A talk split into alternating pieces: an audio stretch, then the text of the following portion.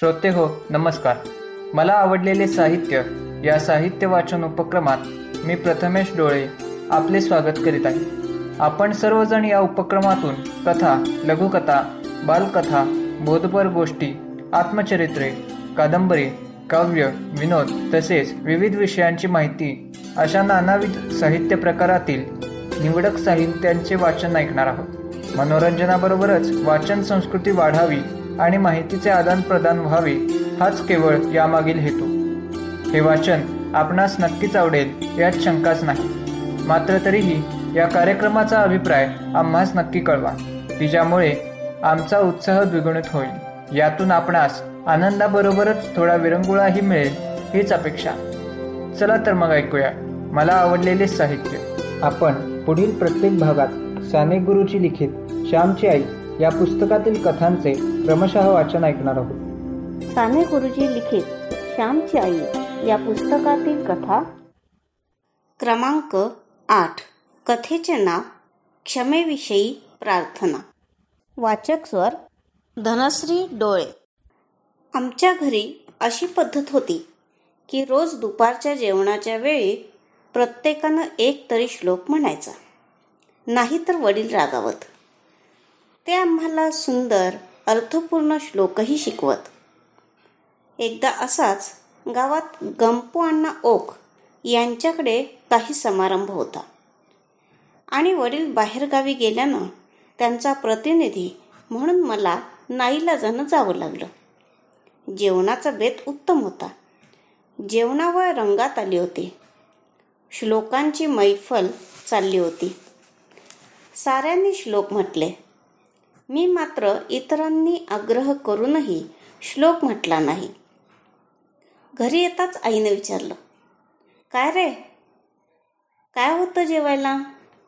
भाज्या कसल्या होत्या? श्लोक म्हटलास की नाही?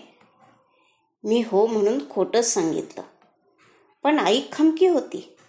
तिनं विचारलं कोणता म्हणालास? आता काय उत्तर देणार?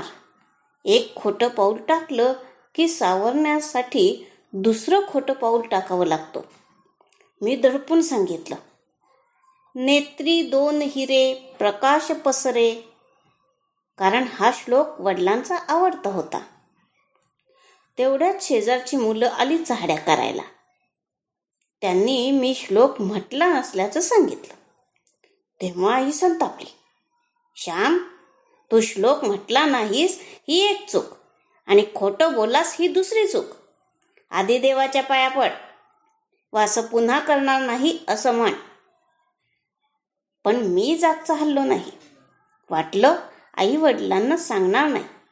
पण आईनं सारं काही त्यांना सांगितलं. तेव्हा मात्र ते भयंकर चिडले. त्यांनी मला भिंतीजवळ उभं केलं. ओरडले. खोटं का बोललास?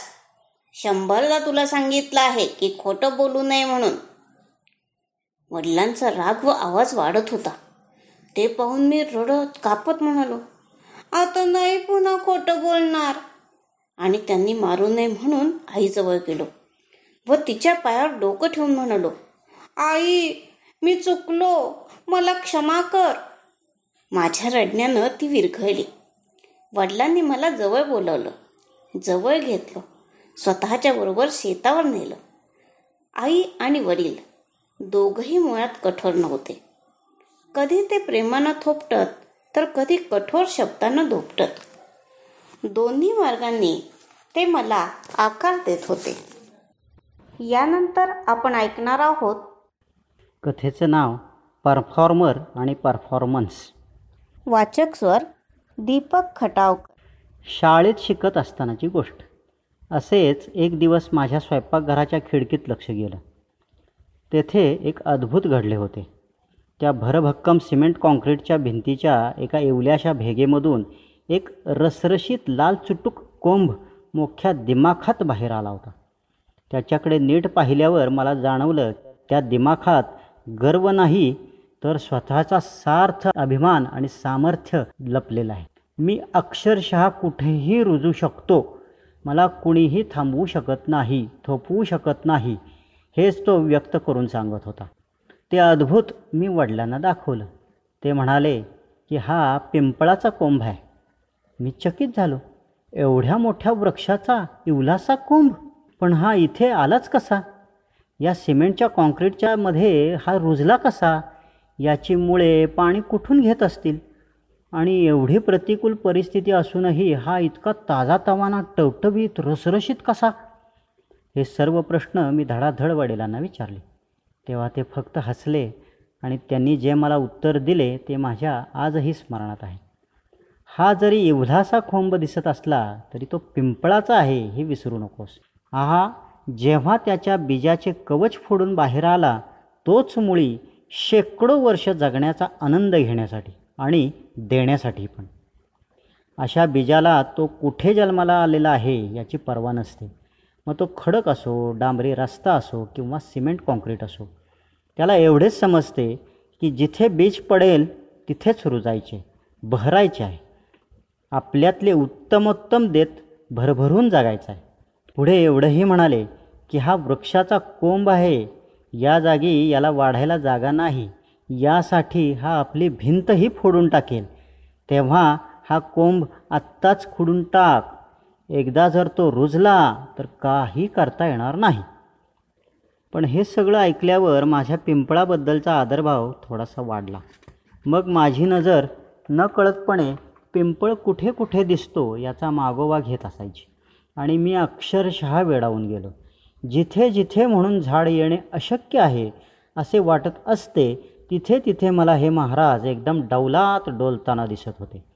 पुलाच्या दगडी भिंतीमध्ये म्युन्सिपाल्टीच्या दगडी घुमटावर डांबरी रस्त्याच्या कडेला डोंगरात उभ्या उंच उंच कड्यावर ही स्वारी आहेच.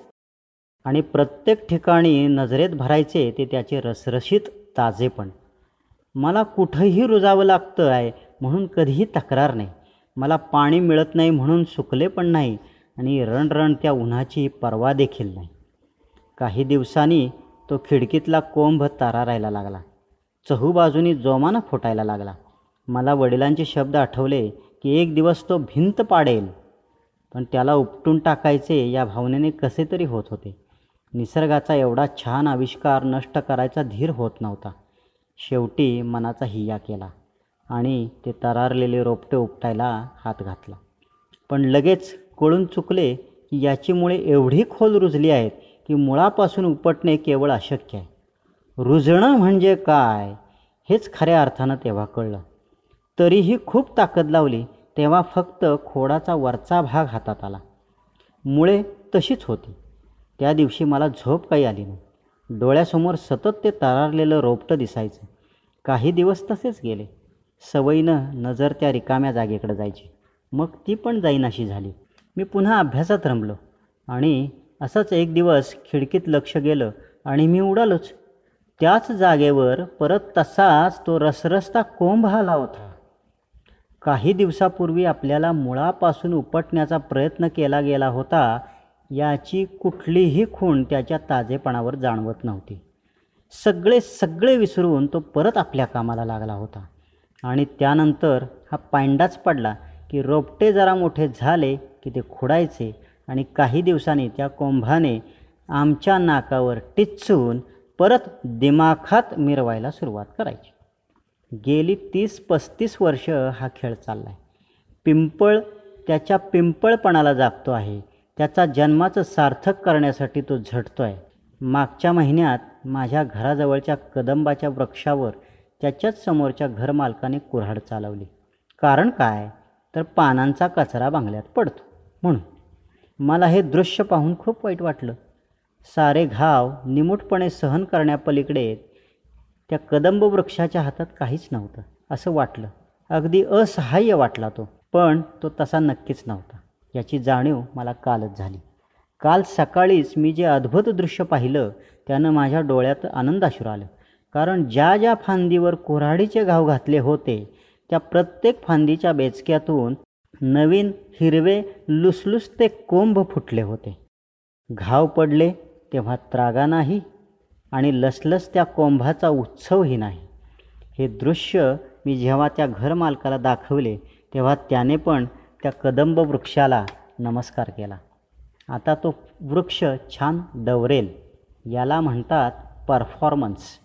आणि असा परफॉर्मन्स सातत्याने देणाऱ्याला म्हणतात परफॉर्मर. आहे त्या परिस्थितीत आपल्यावरच्या जबाबदाऱ्या आणि अपेक्षा ओळखून आपले सर्वस्व पणाला लावीत अपेक्षित परिणाम देणे व तो देण्यासाठी प्रयत्नांची पराकाष्ठा करणे म्हणजे परफॉर्मन्स देणे होय. भारतात प्रत्येक क्षेत्रात अशा प्रकारचे परफॉर्मर पाहायला मिळतात. कारण मुळातच विकसनशील राष्ट्र असल्याने अनेक प्रकारची प्रतिकूलता आपल्याकडे पुरेपूर उपलब्ध आहे. पण अशा परिस्थितीतही दैदिप्यमान कामगिरी करणारे आमच्याकडे आहेत. फक्त त्यांची संख्या एकशे तीस पस्तीस कोटीच्या लोकसंख्येच्या मानानं अगदीच नगण्य आहे. एवढ्या मोठ्या मानवसंपत्तीमध्ये आम्हाला हाताच्या बोटावर मोजता येण्या इतके ऑलिम्पिक विजेते मिळतात जगज्जेते मिळतात. नाव घेता येण्याजोगे फार कमी लीडर्स मिळतात. भारत हा तरुणांचा देश आहे असं म्हटलं जातं. आणि तरुणाई म्हटले की स्वप्ने ऊर्जा असे असूनही काय कारण असावे? परफॉर्मन्सच्या एवढ्या कमी संख्येचे नक्कीच आपल्याला विचार करायला हवा या गोष्टीचा. याचबरोबर आम्ही या भागात आपला निरोप घेत आहोत. परंतु हा उपक्रम आपणास कसा वाटला हे अवश्य कळवा. संपर्क क्रमांक नऊ दोन दोन सहा सात सहा दोन नऊ नऊ सात. काळजी घ्या. आपल्याबरोबर इतरांचीही भेटूया पुढील भागात. धन्यवाद.